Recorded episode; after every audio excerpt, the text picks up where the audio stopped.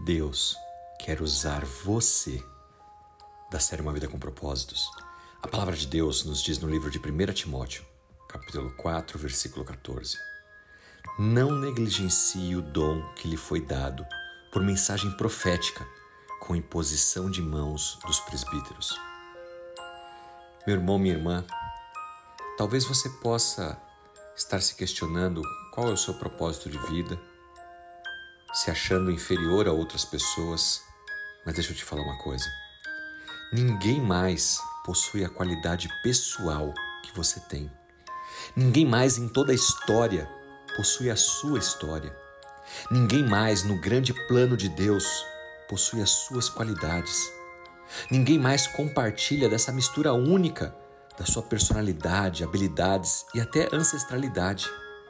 Quando Deus o fez, os anjos se maravilharam. Jamais verão outra pessoa igual a você. Você é a primeira e única pessoa a ser criada como você é.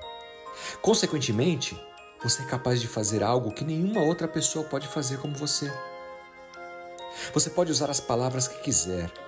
Você pode ter talentos muito específicos, um conjunto de habilidades, um dom, uma unção, uma centelha divina. Os termos são diferentes, mas a verdade é sempre a mesma. A cada um, porém, é dada a manifestação do Espírito, visando ao bem comum. Depois você confere lá em 1 Coríntios, capítulo 12, versículo 7. Todos nós recebemos dons e talentos.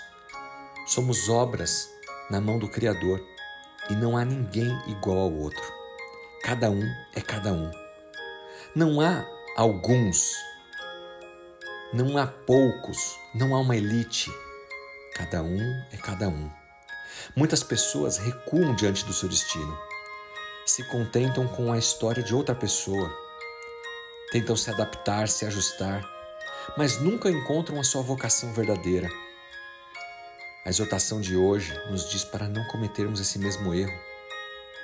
A nossa existência não é um mero acaso.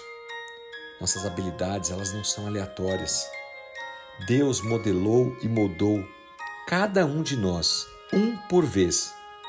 Está lá no livro de Salmos, capítulo 33, versículo 15.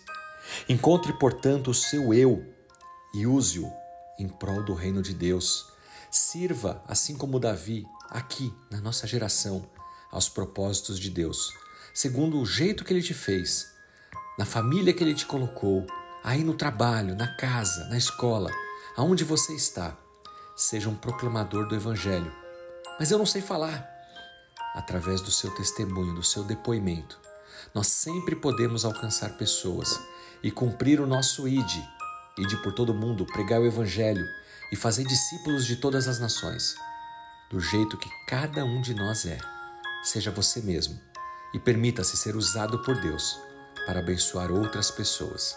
Que Ele mesmo, Deus te abençoe e te use poderosamente em nome do seu Filho amado Jesus Cristo. Amém.